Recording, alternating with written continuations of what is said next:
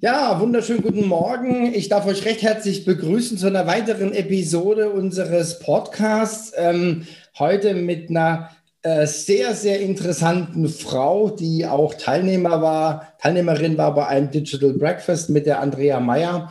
Und ähm, da machen wir heute was ganz was Besonderes. Das haben wir bisher so noch nie gemacht.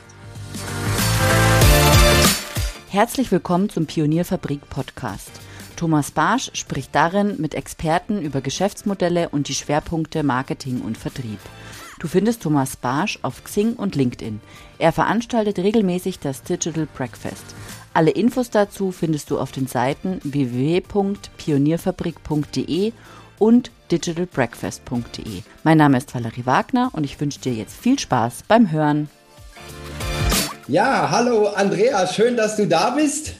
Ich freue mich, dass es geklappt hat. Ähm, vielleicht stellst du dich einfach mal kurz selber vor. Hallo, grüß euch. Ich bin Andrea Meyer, äh, lebe, wie man vom Dialekt schon hört, in Österreich. Und ich führe ein buntes Leben, ähm, in der zwei Welten zusammenkommen.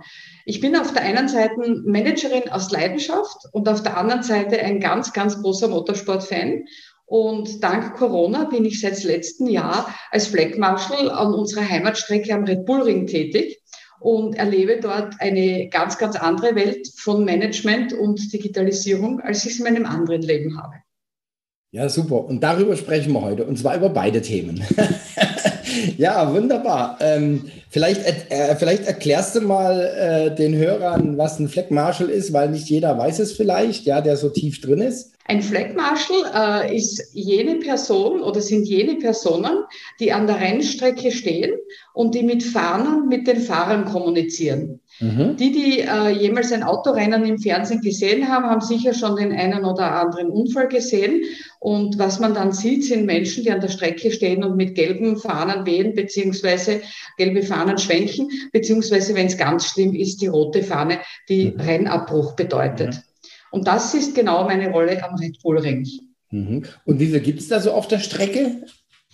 Ähm, das ist ganz unterschiedlich. Ähm, also es gibt ja neben uns Flag Marshals auch die sogenannten Track Marshals, die die Bergungen von den Fahrzeugen und Fahrern vornehmen. Also die, mhm. die Track Marshals und die Medicals machen die Bergungen eben. Und wenn man uns alle zusammennimmt und ein Rennwochenende in der Formel 1 betrachtet, dann sind wir 250 Personen am Red Bull Ring als Staff. Wahnsinn. In Corona-Zeiten hat man äh, die Zahl reduziert. Die FIA mhm. wollte, dass wir auch an der Strecke äh, Abstandhaltung mhm. einhalten können. Und daher hat man die Formel 1-Rennen, die, die ersten beiden, die seit Corona stattgefunden haben, letztes Jahr 2020, ähm, hat man damals mit äh, 150 bis 170 Leuten Staff gefahren. Mhm. Also die FIA ist das Staffing runtergefahren. Mhm. Wahnsinn. Also ich finde es unglaublich, ja, weil äh, muss ja die Leute dann auch so mobilisieren, ja, also finde ich schon, finde ich schon äh, eine, eine, ziemlich große Anzahl.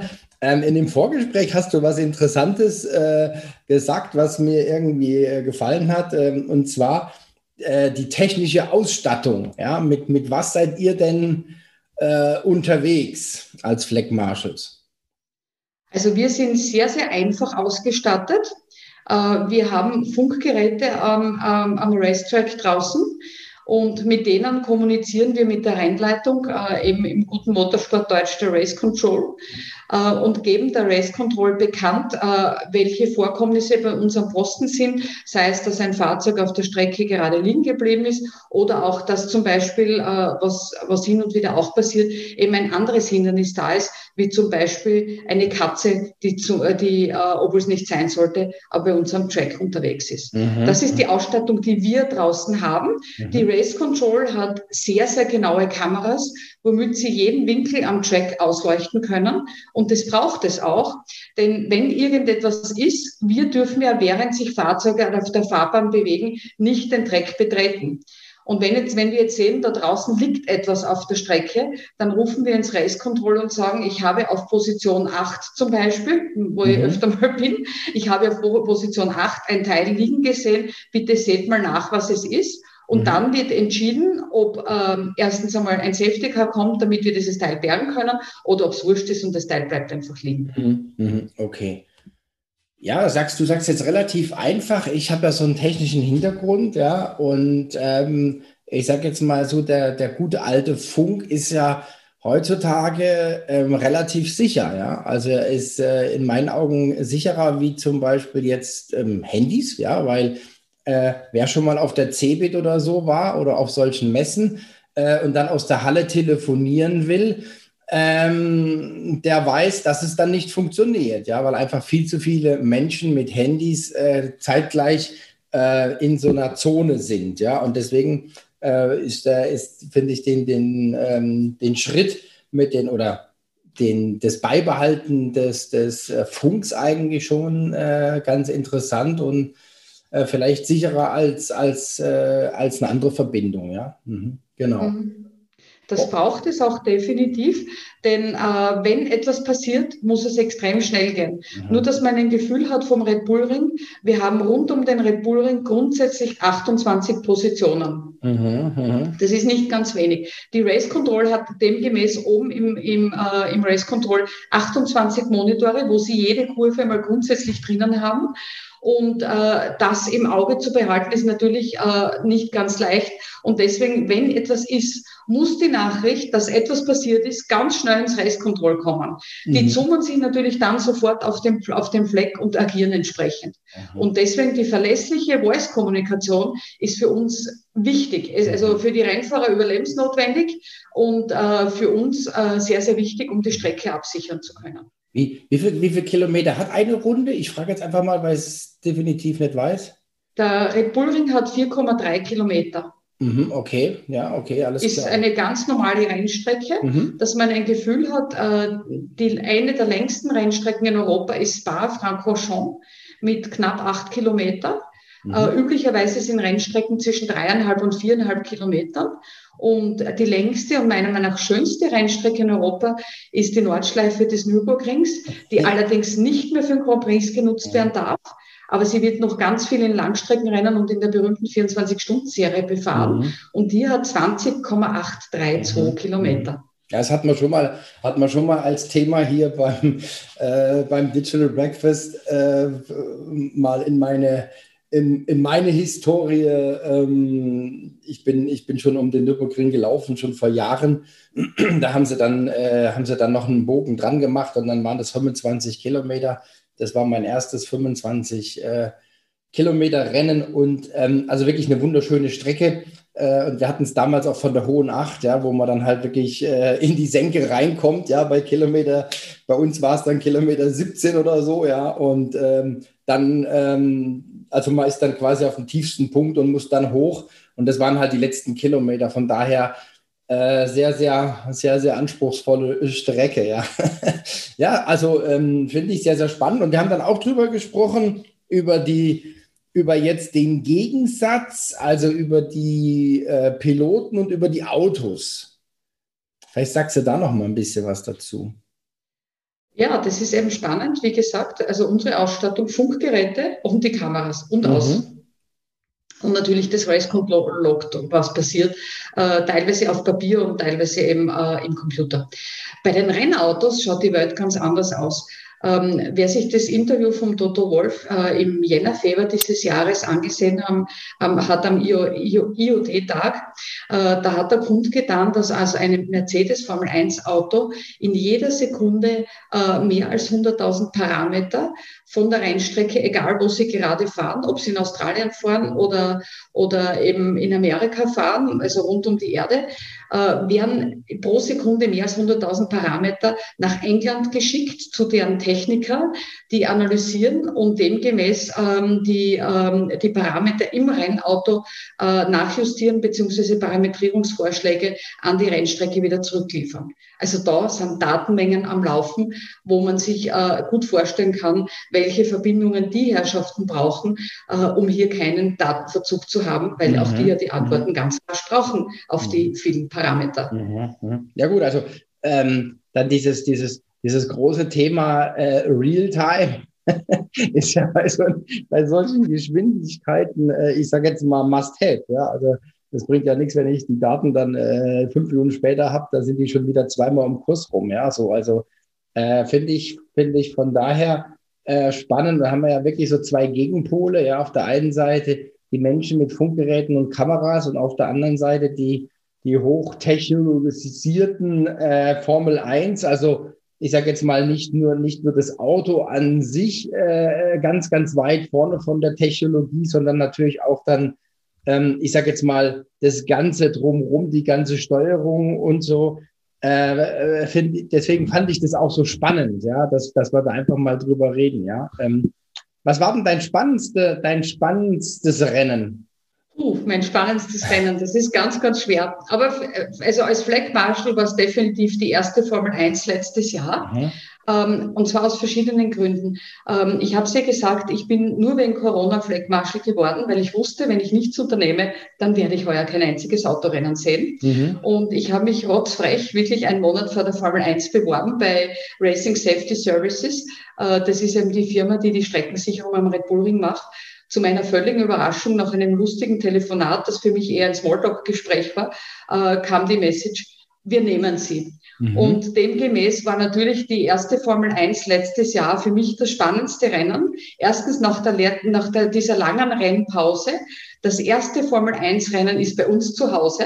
Allein mhm. das war schon irre spannend. Mhm. mhm. Und für, für mich, äh, ich bin Newcomer und ich habe meinen Auftritt gleich in der Königsklasse. Mhm. Und das noch dazu an meiner Meinung nach den besten Fleck, den man, den man im, am Red Bull haben kann, am Red Bull Ring haben kann, am Pit Exit. Das mhm. heißt, ich habe auf zwei Meter Distanz habe ich alle Renngrößen des Motorsports gesehen aus der Formel 1 und aus meiner Lieblingsrennserie, dem Porsche Mobile One Super Cup. Mhm. Und äh, eben und diese Fahrer, also vor allem die Fahrer im Porsche Mobile One Supercup bzw. Carrera Cup, das sind die gleichen, die in deinen beiden Rennserien fahren die gleichen Fahrer. Die kenne ich ja teilweise persönlich, mhm. weil ich sie im Fahrerlager schon gesehen habe, teilweise mit ihnen gesprochen habe und sie hautnah zu sehen, wo sie das Visier hochklappen, nachdem sie gerade ein Rennen gewonnen haben, ihnen dabei in die Augen zu sehen, das war für mich schon mhm. der spannendste Moment. Also Hast du, hast du auch gute Dinge aus der Pandemie ziehen können, sage ich jetzt mal, ja? Definitiv, Aha. definitiv. Ich hätte dieses Leben, das ich heute führe, nicht.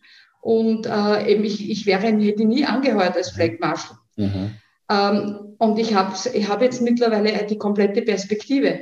Wenn ich Dienst habe zum Beispiel, dann fahre ich meistens äh, am Tag vorher schon hoch, um mhm. noch ein paar Fotos zu machen. Denn wenn ich im Dienst bin, darf ich ja für meinen Motorsportblog keine Fotos machen. Mhm. Mhm. Ich muss die Strecke sichern. Und deswegen, ich mache meistens eine Mischung. Ich fahre früher rauf, um ein mhm. paar Fotos zu machen. Und am nächsten Tag habe ich Dienst und bin Teil des Ganzen. Und diese Kombination ist definitiv was Neues und ein Riesenvorteil. Danke, liebes Corona. Das hat mir wirklich geholfen. Mhm, super. Ja, also bei uns ist es ähnlich. Also ich versuche auch immer das Positive zu sehen. Ähm, wir wären mit dem äh, Digital Breakfast jetzt auch nicht so weit, ähm, wenn wir weitergemacht hätten äh, mit, mit Offline-Veranstaltungen. Ja, ähm, wir haben ja komplett umgestellt auf Online. Äh, mit Blick auch mal wieder offline etwas äh, zu machen als Hybrid und so weiter, haben wir auch Ideen und sind auch schon an der Planung. Ähm, aber ich habe gesagt, okay, wir nutzen jetzt einfach die Zeit äh, zum Weg bereiten, ja, um einfach auch Leute äh, an das äh, Digital Breakfast ranzuführen. Und, und äh, da haben wir jetzt auch schon schöne Begegnungen gehabt, weil sich ähm, ja Leute auch, du kamst ja jetzt aus, aus, aus Österreich, aber wir haben jetzt auch, ähm, auch schon Leute aus Anatolien, aus Moskau und so weiter, die sich zum Digital Breakfast zuschalten. Ja, das ist jetzt ist jetzt nicht unser Fokus, aber ich finde es trotzdem spannend, ähm, wie das dann auch funktioniert, also wie das dann weitergetragen wird, wie die Leute auf uns kommen. Ja, also wir sind da auch äh, ein Gewinner der Pandemie mit allem ähm, Negativen, was es darüber äh, gibt. Bei uns ähm, überwiegt das Positive. Ja. Vielleicht mal, vielleicht jetzt mal ein, ein Wechsel, weil ähm, du hast ja noch ein anderes Leben und das finde ich auch sehr, sehr spannend. Und wir haben ja jetzt, äh, also beide, beide passen irgendwie, finde ich, zur, zur Digitalisierung. Ähm, aber was machst du denn ja im Rest der Zeit? Der Rest der Zeit ist äh, ein Großteil meiner Zeit, denn das ist, äh, das ist der Job, mit dem ich äh, meine Brötchen verdiene. In dieser Zeit mache ich äh, Management auf Zeit mhm. oder auf gut schön Neudeutsch Interimsmanagement. Mhm.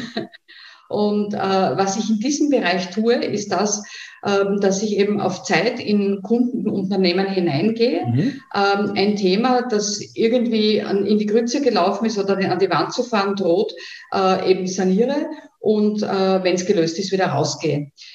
Was ich dort sehr, sehr häufig tue, insbesondere auch deswegen, weil ich ja selber ursprünglich aus der IT komme. Ich habe vor ewige Zeiten mal an der Technischen Universität in Graz ähm, eben Informatik studiert. Mhm. Ich saniere sehr, sehr häufig Projekte im IT-Bereich. Also Projekte, die, äh, wo große Systemeinführungen eben entweder bereits äh, aus dem Ruder gelaufen sind oder wo man einfach sieht, man muss jetzt dringend was tun, sonst wird es aus dem Ruder laufen. Mhm, mh. Und das sind so Momente, wo ich dann geholt werde, um äh, in diesen, diese Projekte wieder auf Schiene zu kriegen oder eben die Schiene überhaupt einmal erst zu legen teilweise. Mhm, ja, auch ein, ein, ein super spannendes Feld. Wir haben auch äh, immer wieder, ähm, wir haben auch immer wieder Speaker, die als Interim äh, unterwegs sind, äh, also schon, schon mehrere auch gehabt, ja. Und äh, der Ralf Komor ist auch einer davon und der hat, der hat es auch mal ganz schön erklärt, ja, weil ähm, es gibt halt nicht nur die Sanierung, also jetzt, ich sage jetzt mal in Richtung Finanzen, sondern jetzt das, was du machst, ja, also auch äh, Sanierung in Richtung IT es gibt aber auch irgendwelche äh, Units, die neu aufgebaut werden und, und, und. Und ich finde Interim Management finde ich äh, super spannend, ja, weil ich sage jetzt mal, bevor ich gar nichts mache, ja, was ja dann noch schlimmer ist, ja, sondern dann hole ich mir das Know-how auf Zeit, ja, und äh, äh, äh bringe einfach die Dinge vorwärts, ja. Also deswegen finde ich das äh, mehr denn je äh, eine ganz, ganz interessante Branche, vor allen Dingen ähm, angesichts auch des Fachkräftemangels und vielleicht auch einer gewissen Lethargie von Leuten, ihren Job zu wechseln. Ja, und ähm, was mache ich denn, äh, wenn es halt strategische Projekte gibt, die umgesetzt werden müssen? Ja, und da bist du ja jetzt tätig. Ja, ähm, hast du, merkst du einen Boom? Merkst du, ich meine, du kannst dich ja nicht aufteilen, ja, aber merkst du einen, einen, einen Boom durch, durch, die, durch die Pandemie bei euch? Es ist gemischt. Also es, wir haben nach wie vor meiner Meinung nach viele Firmen, die in, äh, in so einer Schockstarre noch immer sind. Ähm, davon habe ich das Gefühl, gehen auch die, gehen auch die, geht auch die eine oder andere Firma mittlerweile ein. Äh, und es gibt andere, äh, die entweder sehr kreativ waren, neue Wege gehen mhm einfach mit dem, wo sie sagen, was kann ich denn alles und wie kann ich das jetzt so anders einsetzen, nämlich, äh, dass, es, dass ich unter den Rahmenbedingungen, die ich habe, gut was machen kann. Und es gibt Firmen, zum Beispiel, wo ich gerade aktuell äh, ein Interimsmandat mache, die sagen, okay, äh, wir machen das weiter, was wir hatten, aber wir machen es halt virtuell.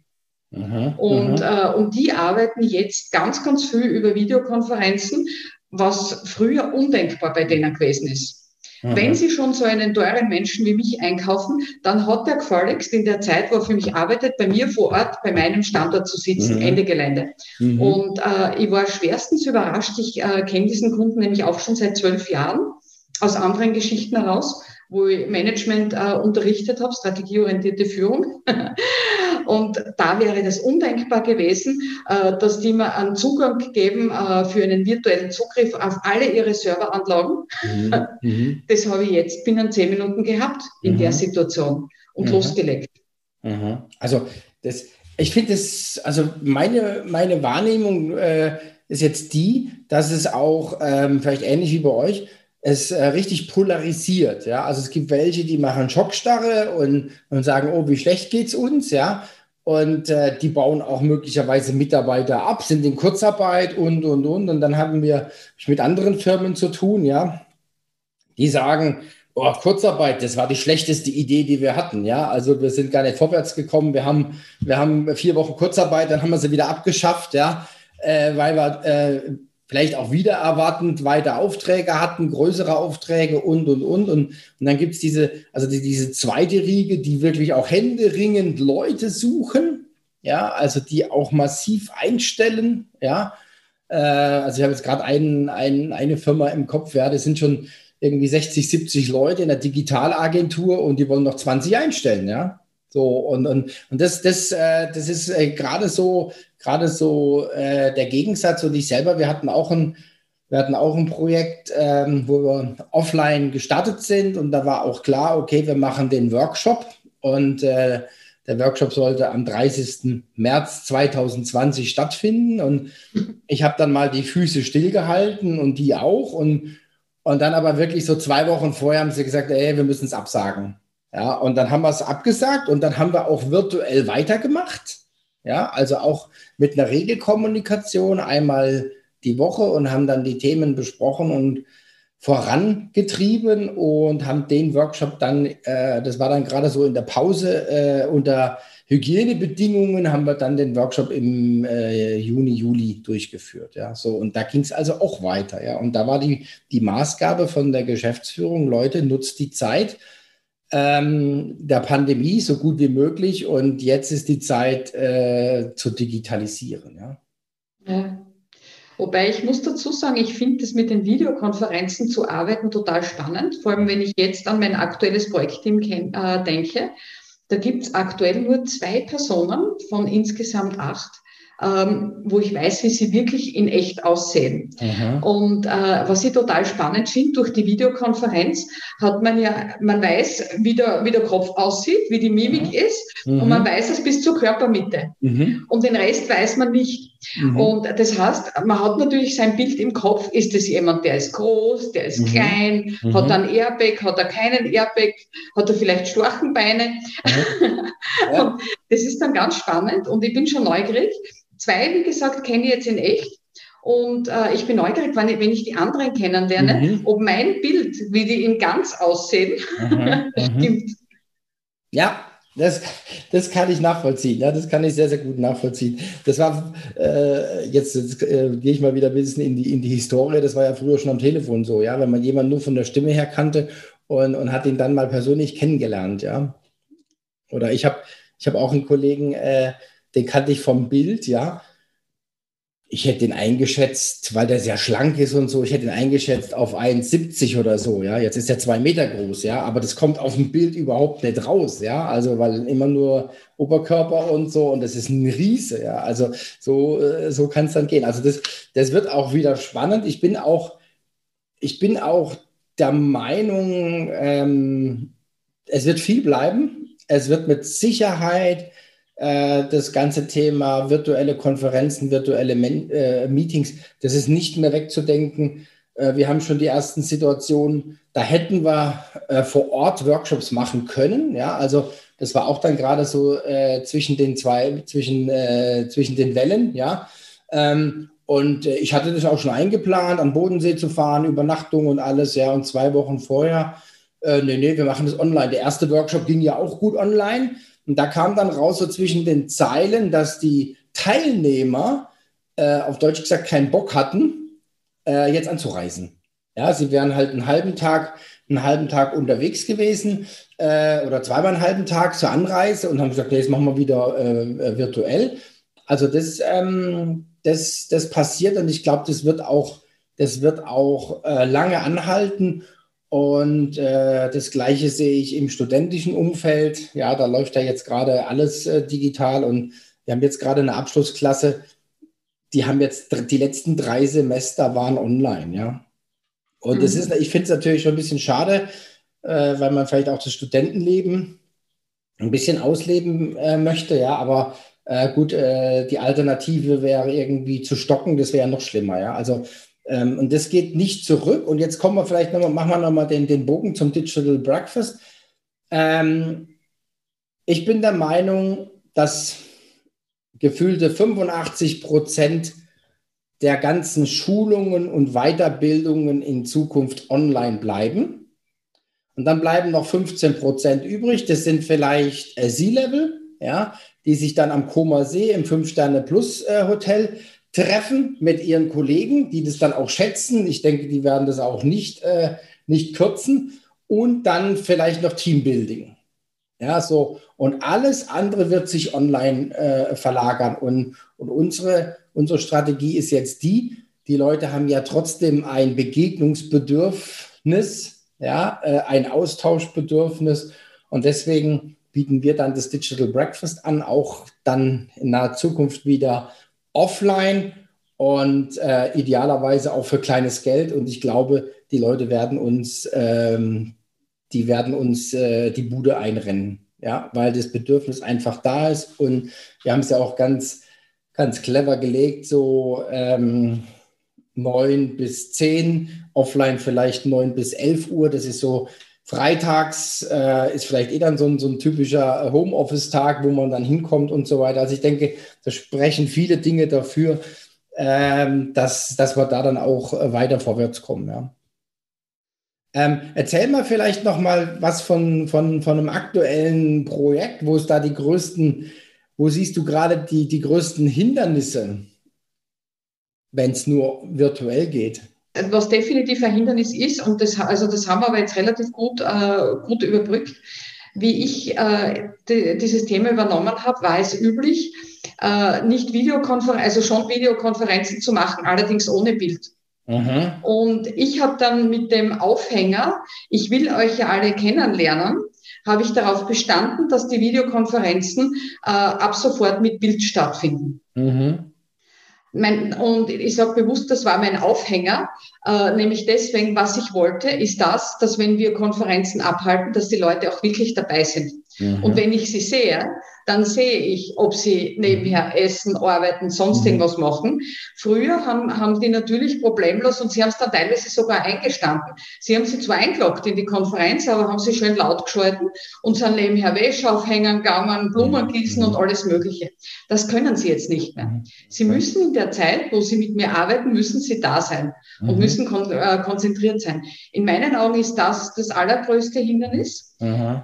Was ich spannend finde, ist das, ähm, ich bin in ein Team hineingekommen oder in eine Gruppe Menschen hineingekommen, äh, die nur sehr bedingt kooperiert hat, äh, wo es auch ähm, durchaus ein Gap gegeben hat zwischen der Leitung und, und den Kollegen, die, die effektiv umsetzen. Mhm. Und ähm, ich habe es geschafft, trotz der virtuellen, ähm, trotz der virtuellen Geschichte, dass wir ein echtes Team geworden sind und mhm. dass wir auch in einer Videokonferenz, die wir letzten Freitag aufgeführt haben, dort ist es nämlich besonders intensiv herausgekommen, hey, wir sind ein Team, das zusammensteht.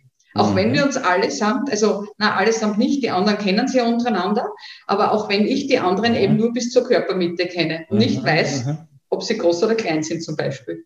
Mhm, das wäre dann quasi schon Thema Virtual Leadership. Ne? Ja, genau. Ja? Aber das ist meiner Meinung nach das größte mhm. Hindernis, mhm. Äh, dass, die, ähm, dass, dass Leute eben, wenn ohne Bild gearbeitet wird, dass sie nicht greifbar sind. Ja, das ist auch, also wenn, wenn ich das jetzt sehe, das ist auch natürlich unheimlich schade, weil ich ja dann, also jetzt zum Live-Kontakt, wo ich mit allen Sinnen alles wahrnehme und dann wird es dann reduziert auf auf Ton und Bild. Und wenn ich jetzt das Bild noch abschalte, ja, dann habe ich ja gar keinen, äh, so wie du sagst, keinen Feedback-Kanal mehr. Was macht der? Wie äh, entgleist dem das Gesicht, wenn ich dann einen Satz sage und so weiter? Ähm, das, das kann ich schon gut nachvollziehen. Ja, jetzt haben wir, also ich kann jetzt mal nur für, für mein Umfeld äh, sprechen. Ähm, ich bin da natürlich auch ein Ver Verfechter vom äh, von den Konferenzen mit Bild und wir haben auch relativ viele beim Digital Breakfast, die sich mit Bild zeigen. Ja, das finde ich auch gut.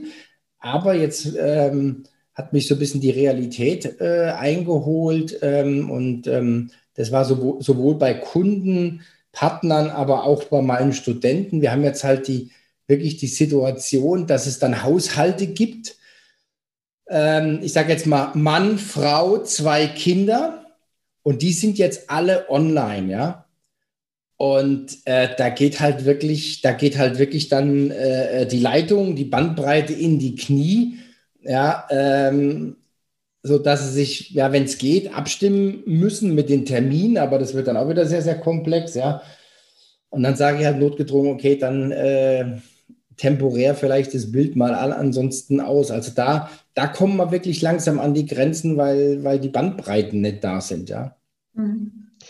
Was ich spannend finde, ähm, eben vorher angesprochen, dieses Interview mit Toto Wolf, das hat er auf einer IoT-Konferenz äh, von der A1, unserem größten Handy-, Handy und Netzwerkprovider in Österreich.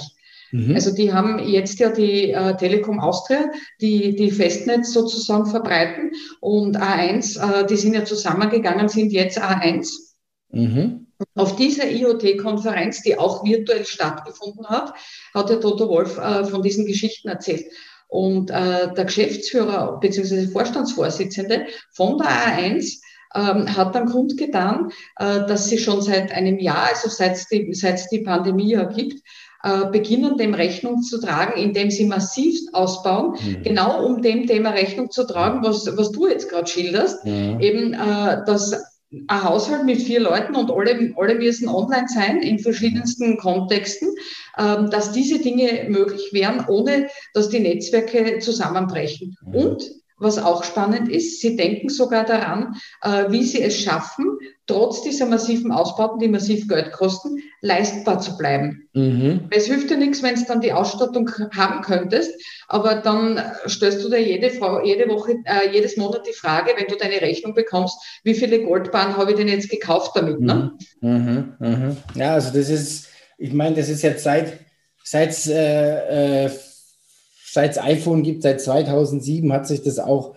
in meinen Augen massiv geändert. Ich merke das sogar in Großstädten. Ja, ich fahre jetzt zum Beispiel nach Stuttgart, ja, und habe Abbrüche. Ja, und die Abbrüche habe ich halt deshalb, weil ich von einem von einer Zone in die andere fahre, ja, und früher haben die Leute ja beim Telefon irgendwann mal aufgelegt.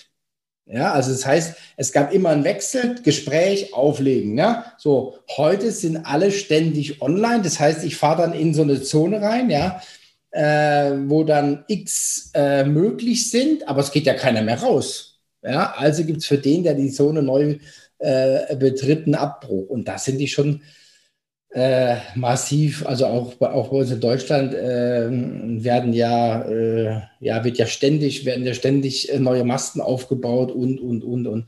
Und wahrscheinlich gibt es da, kann ich mir vorstellen, wird es die nächsten Jahre auch dann einfach nochmal, äh, also jetzt sagen wir mal 5G oder so, ja, ähm, da wird es noch äh, massiv weitergehen, ja, in, in Richtung Bandbreite und Versorgung, ja.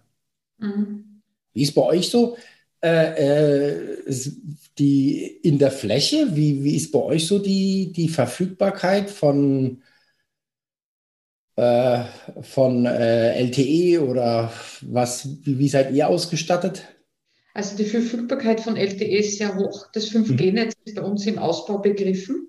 Äh, ich weiß allerdings, ähm, dass die Ausschreibung von den Lizenzen extrem teuer gewesen ist mhm. und deswegen äh, sich das nur wenige leisten könnten. Ähm, ich muss ganz offen sagen, bei uns in Österreich entsteht mittlerweile, was Datenversorgung anbelangt, äh, entsteht eine Zweiklassengesellschaft. Mhm. Äh, wir hatten früher ähm, zwei, sehr, zwei sehr, sehr große Provider und ein paar kleinere, aber die haben sich untereinander ganz gut die Waage gehalten mit der Versorgung, vor allem weil die kleineren Provider ihre Netzdienste bei den beiden, äh, vor allem bei dem größten, der jetzt MA1 heißt, zugekauft haben. Mhm.